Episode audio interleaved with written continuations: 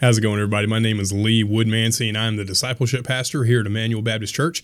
Um, if you are watching on uh, YouTube or listening on Spotify, you are catching us in the middle of week 12 of our storyline series.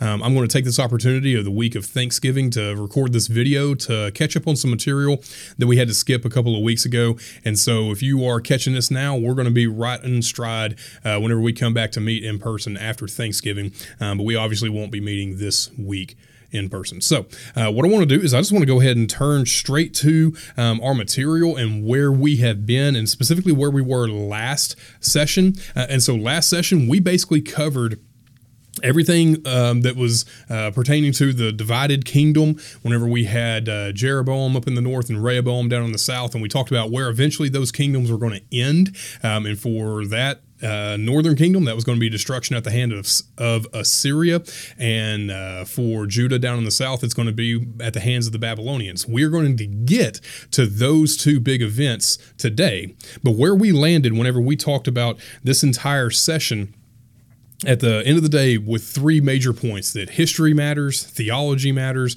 and covenantal faithfulness matters. And we talked about how the history that we have inherited as Christians and what we see is what happens to God's people. Um, that is something that we are meant to learn from. We are meant to hold uh, and esteem the Word of God and how it recounts the downfall of these two kingdoms. And like that's important for us. And God working through history is literally the whole point of this series, right? And so, History matters, theology matters. We saw that whenever the Northern Kingdom got sideways with their theology and we're doing a whole bunch of idol worship, well, then, yeah, of course it made sense that God was going to judge them for that. And then at the end of the day, that covenantal faithfulness is what really matters. We are trying to answer the one question over and over again in this series of how is relationship going to be restored? We asked that question immediately in Genesis chapter 3 whenever Adam and Eve had sinned, and we're going to keep asking it all the way until we close this series out.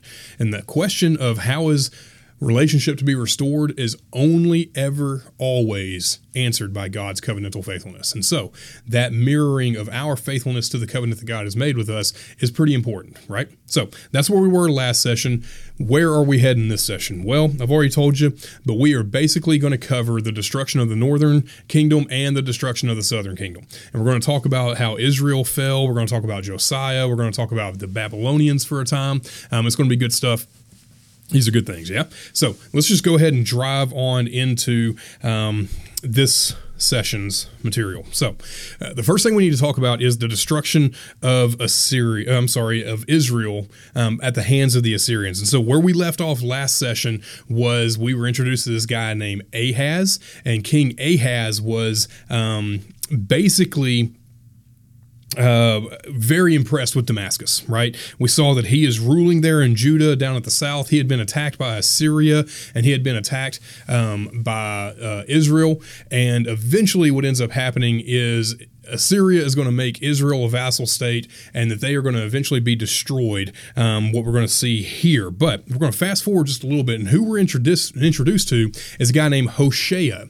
And Hoshea was the king of Israel, and he was made a vassal. Uh, if you're unfamiliar with that term, a vassal is basically a nation or a kingdom um, that would be uh, subjugated by a larger power and that larger power is going to demand some things of the of the vassal state. And normally, what that means is that the vassal state is going to be required to pay tribute.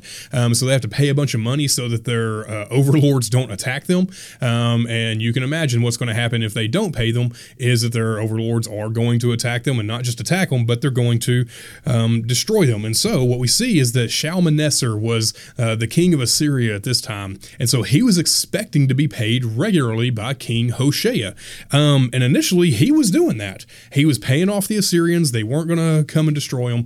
But eventually, Hoshea then failed to do this right? And every time that we see this in history, it, it, never goes well, right? It either leads to this destruction of this vassal state or it leads to some kind of revolution.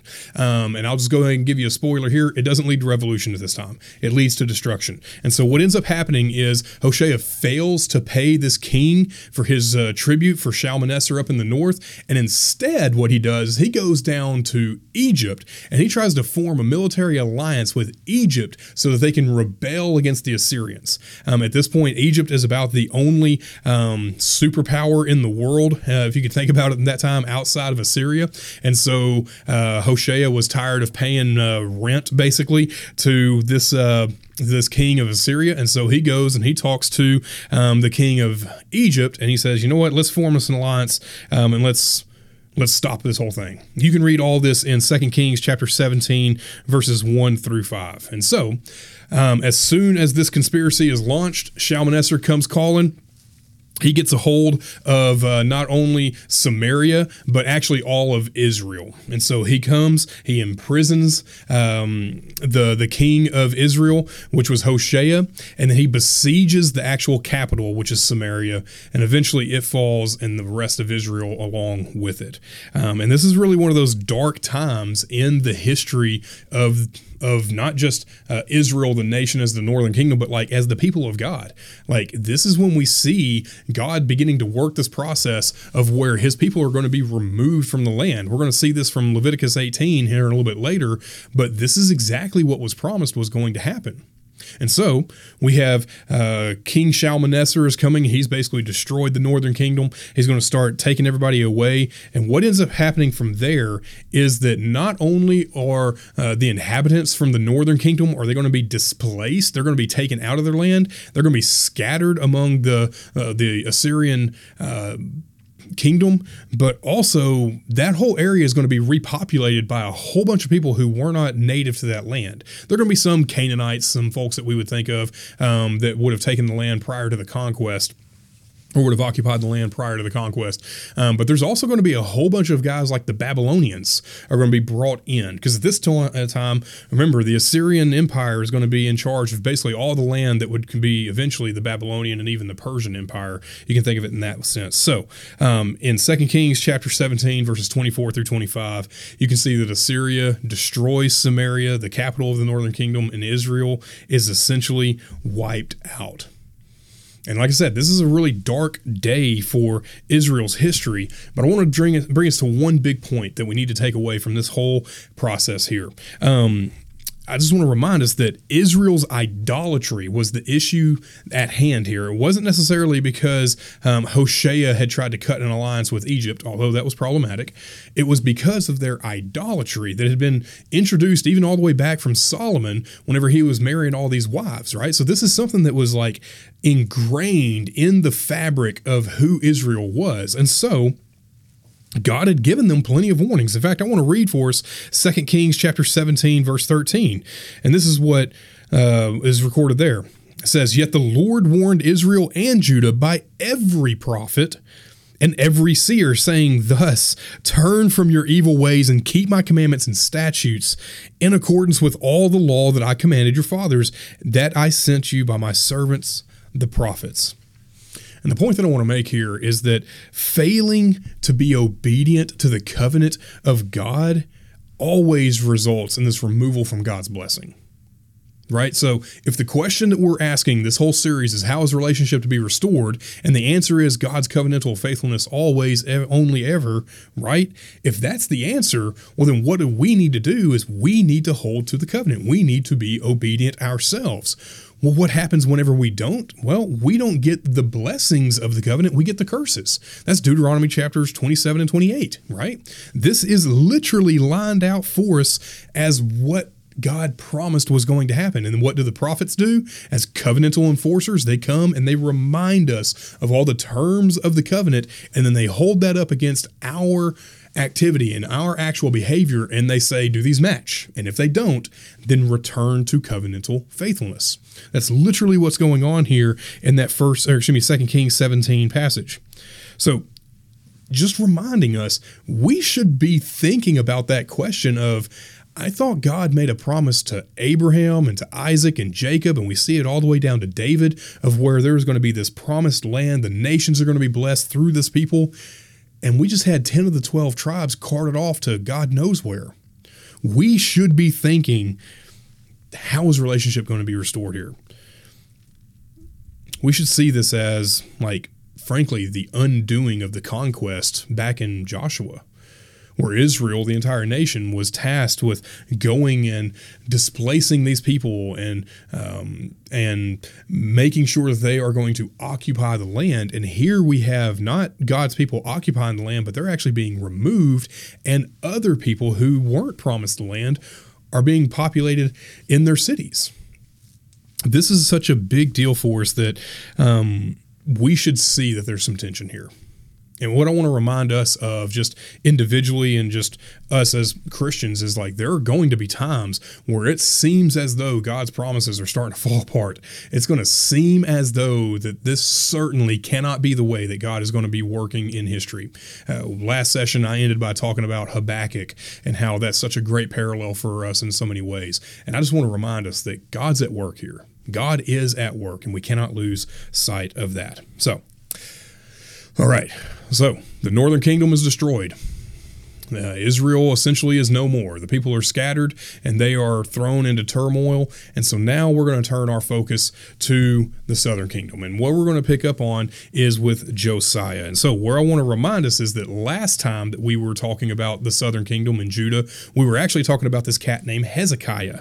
Um, and Hezekiah is going to be the, um, the, the guy who starts um, this process of reforming Judah, but it's just it's not enough. It's just too little, too late. And so Hezekiah and then Josiah are the last two good kings of Israel you can go read 2 Kings chapter 16, 1 through 3, and you can see that um, Ahaz, who was Hezekiah's father, was the one who burned one of his sons alive as a, as a sacrifice. So Hezekiah comes to the throne. He starts implementing a bunch of reforms, undoing a bunch of stuff that his father Ahaz had, uh, had messed up. Um, this is where we see Isaiah the prophet is speaking to Ahaz and Hezekiah a lot. Hezekiah eventually dies. His son and grandson, these cats named Manasseh and Amon, are dirtbags. They basically undo everything that Hezekiah did. And then we run into Josiah. So, what did Josiah actually do? If you go to 2 Kings chapter 22 and 23, you'll actually read his story. And he is an excellent example of a king who is trying his level best to get Israel, or excuse me, at this point, Judah, to, um, to be adherent to the law. And so, what do we see going on here? Well, number one, he is Jos- he is Israel's Judah's final good king. He's the last good king of the whole lot. So hold on to that. Now, there's going to be other kings that come after him. Jehoiakim is going to be one of those dudes we're going to look at here in a bit, uh, but it doesn't go so hot for them. Like, it doesn't matter what they do, it actually goes pretty bad. So in 2 Kings chapter 22, verses 3 through 7, we actually see that Josiah is going to repair the temple. It had been falling into disrepair, um, the Assyrians had been pressing in on them even some Babylonian cats are going to come um, and start plundering some junk. We'll see later in this story. But Josiah actually repairs the temple. So he is doing right by God and actually doing his level best to make sure that worship is taking place the right way in the process of them repairing the temple, and you can read this in 2 Kings chapter 22, verses 8 through 11, they find the book of the law. It's rediscovered, right? And what I want us to see there is like, this should be kind of crazy for us that the book of the law is rediscovered. Like, how is it that Judah had been operating in the temple I don't know. Like it, it, it, they weren't operating well. I know that much. So they rediscover the book of the law, and what happens from there is that Josiah begins to like disseminate the book of the law and have it taught among his people, and revival breaks out. That's in verses 12 through 20. You can see how revival is on the move, that God is stirring up the hearts of the leaders, and they are trying to be covenantally faithful. And what ends up happening from there is that Isaiah, or excuse me, Josiah is actually going to remove all idolatry from Judah, every just about everything that he can. He doesn't completely do the job, but like he is doing his um, job in leading the nation in covenantal faithfulness, which removes idolatrous worship, right? And so that's what he is doing. And then there is an amazing line. I'm just going to read this for us in 2 Kings chapter 23, verses 21 through 23. This is what uh, we read there. And the king, Josiah, commanded all the people, Keep the Passover of the Lord your God, as it is written in the book of the covenant. Speaking of the Torah, Deuteronomy, verse 22. For no such Passover had been kept since the day of the judges who judged Israel, or before all the days of the kings of Israel or the kings of Judah. But in the 18th year of King Josiah, this Passover was kept to the Lord in Jerusalem. And so we see that the Passover is finally celebrated. Um, we have a lot of questions that we could ask right now about what was Israel, what was Judah doing like there were sacrifices going on, presumably. We see that some of the minor prophets, especially Amos, talks about how in Israel there were these prophets or these these sacrifices that were being made improperly. Um, in Judah that was happening as well. But like the Passover wasn't being kept. Like this is such a big deal for us that when we think about the history of the Old Testament and we read the first five books of the Bible, the Torah, we think that there's like all sorts of like religious activity going on. And, and certainly there was. But like we just read in Second Kings that from the judges to Josiah, the Passover was not being kept. And we keep returning to this question of how is relationship to be restored, or in this case, even maintained between God and his people? It's definitely not going to be because they were so great. Like they're not even keeping the Passover. Like this was the big thing they're supposed to be doing, and they're not doing it. They hadn't done it for generations. But Josiah is restoring that. And so there's uh, more of a hubbub at this point. We'll talk about in the next slide uh, is that um, Assyria is um, on the decline essentially. And so the only other superpower in the area was um, egypt. And so egypt and assyria have an alliance at this point and they are actually fighting the upstarts the babylonians. So the babylonians are further to the east. I'll show you a map here in a bit. Um, so the assyrians and the egyptians have a have an alliance and king necho who was the pharaoh of egypt he was moving troops up north to assyria so they could go fight the babylonians and when Josiah heard of this, he actually moves to stop King Necho from moving his troops so he can go and join forces with the Assyrians to fight the Babylonians.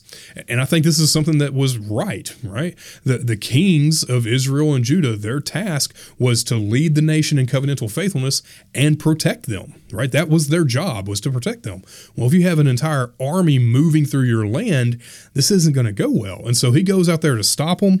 And the problem with that is in 2 Kings chapter 23, verses 28 through 30, we see that Josiah dies catches an arrow. He's on his chariot. He gets taken back to Jerusalem, and eventually he dies there. And all of these reforms, all of this covenantal faithfulness that Josiah was driving Judah towards, basically evaporate. He catches an arrow in the middle of his duties to protect the nation.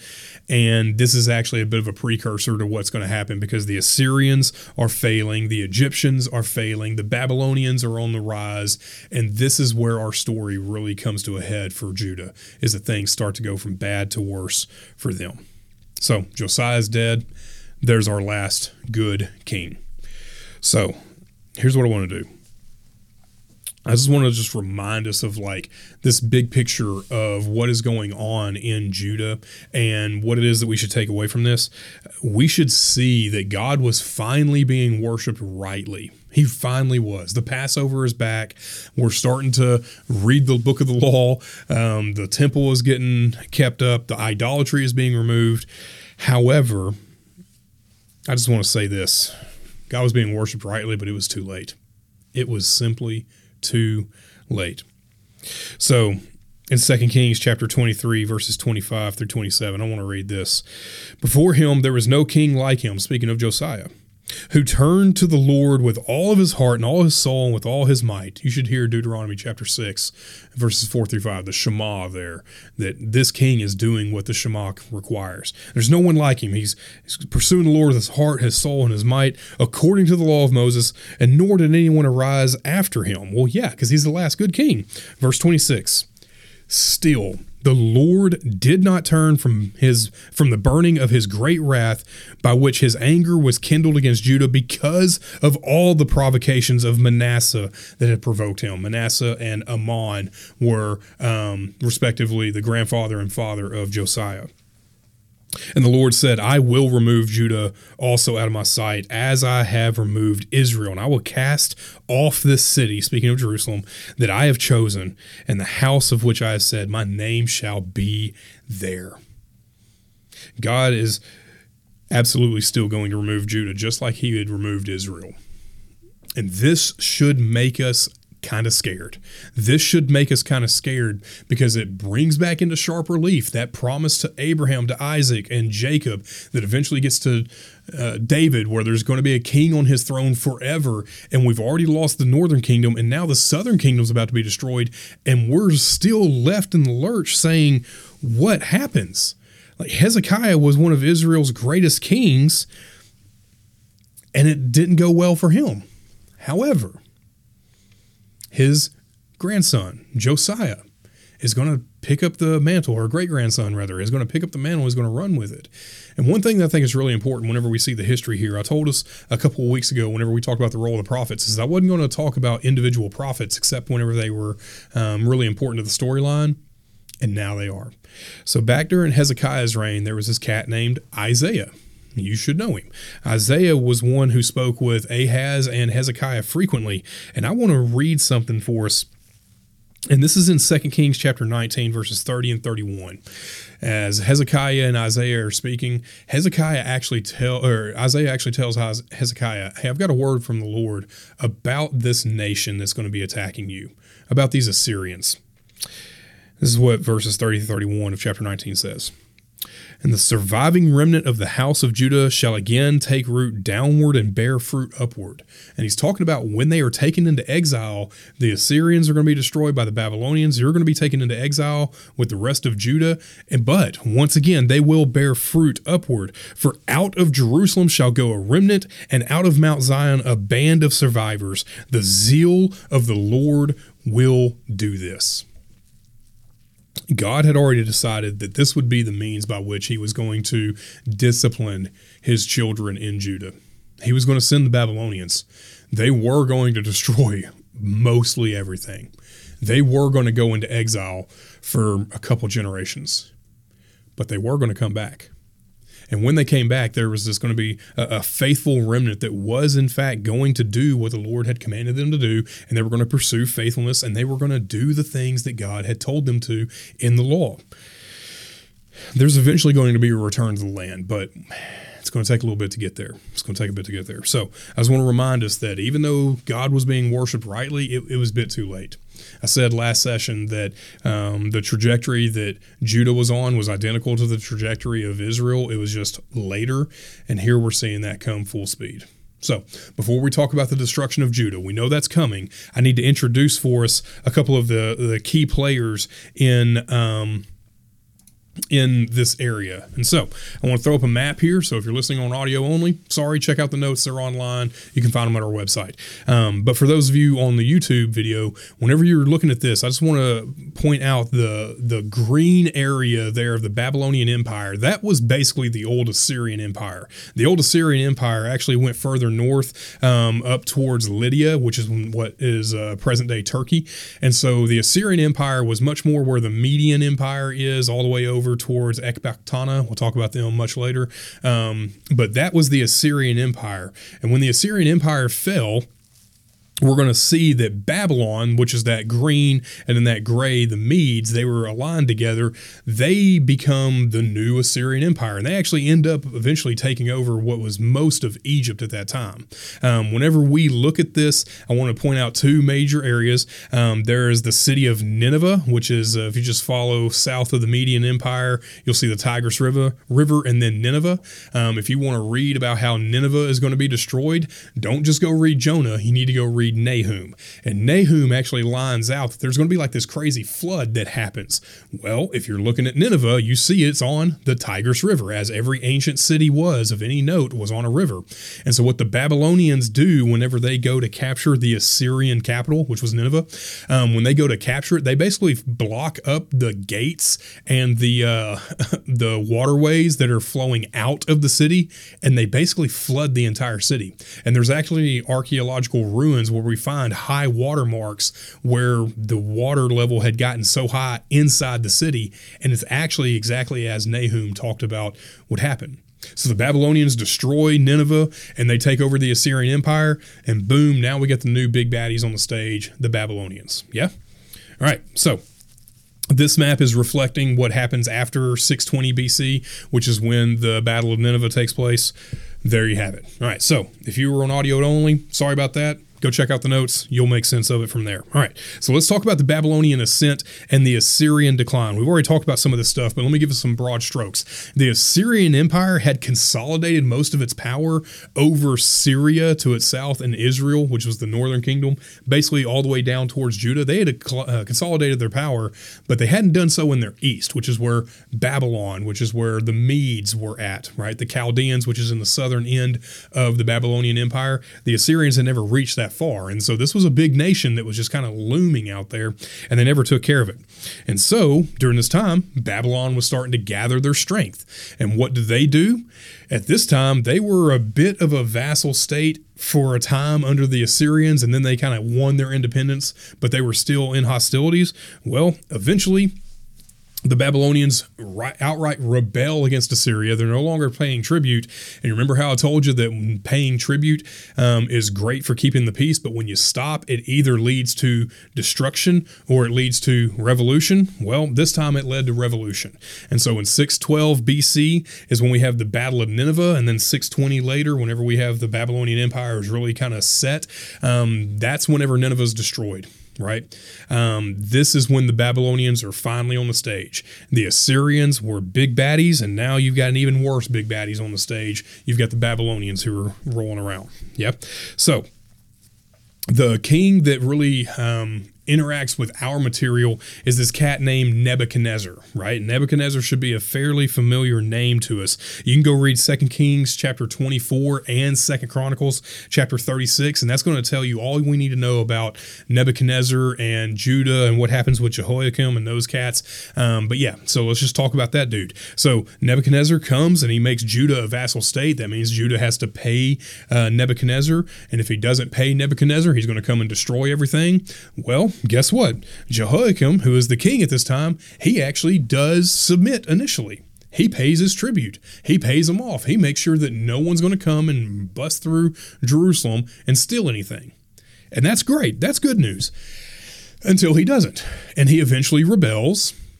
Sure enough, he makes another alliance with the with the Egyptians, and it does not go well. It doesn't go well. Remember, Every time that you stop paying tribute, it either leads to destruction or revolution. It ain't revolution. It ain't revolution. So let's pick up on actually talking about the destruction of Judah, right? So, as we've already talked about here, Nebuchadnezzar had subjugated um, Judah, and so they were a vassal state. Jehoiakim was supposed to be paying them, and then he eventually rebels. And this is this is we should see looming on the horizon.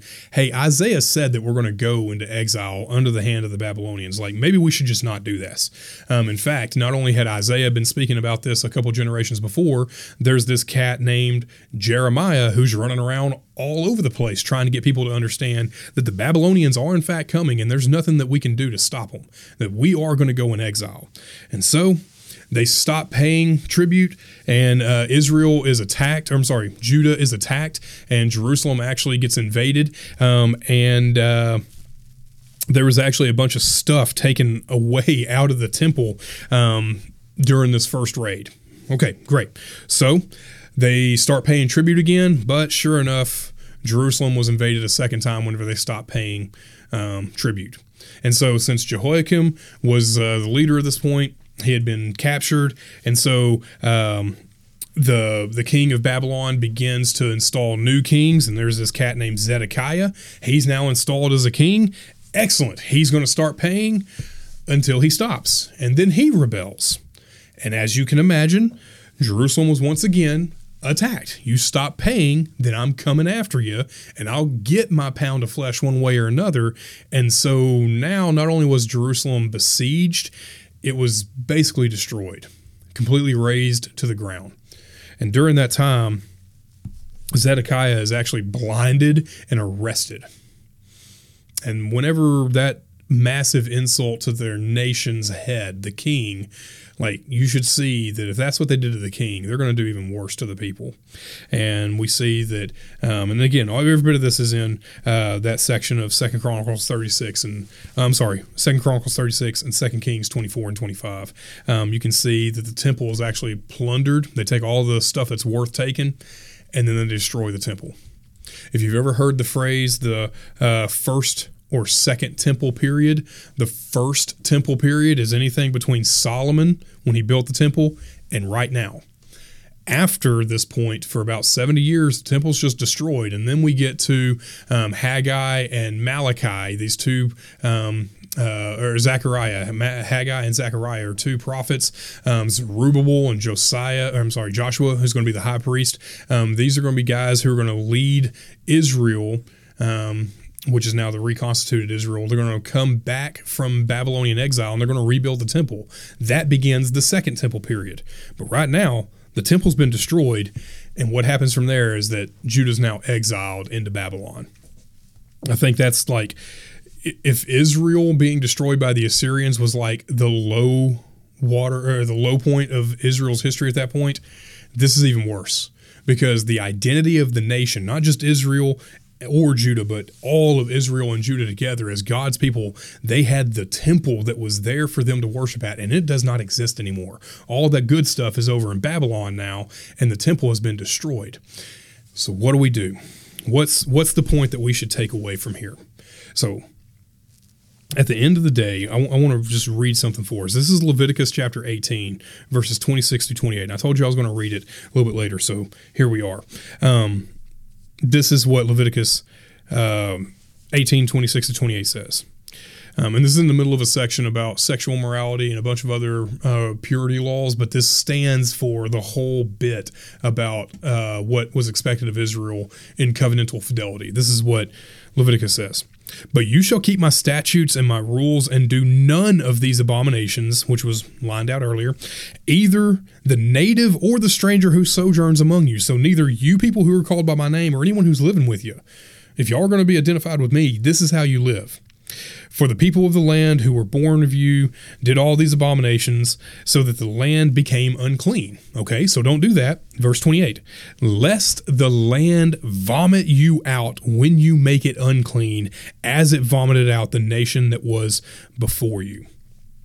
And here's the point that I want to make is that God remained faithful to his covenant promises in the Torah this whole time we've been asking this question how is relationship to be restored? How is god going to work out covenantal faithfulness when he's removing people to the land?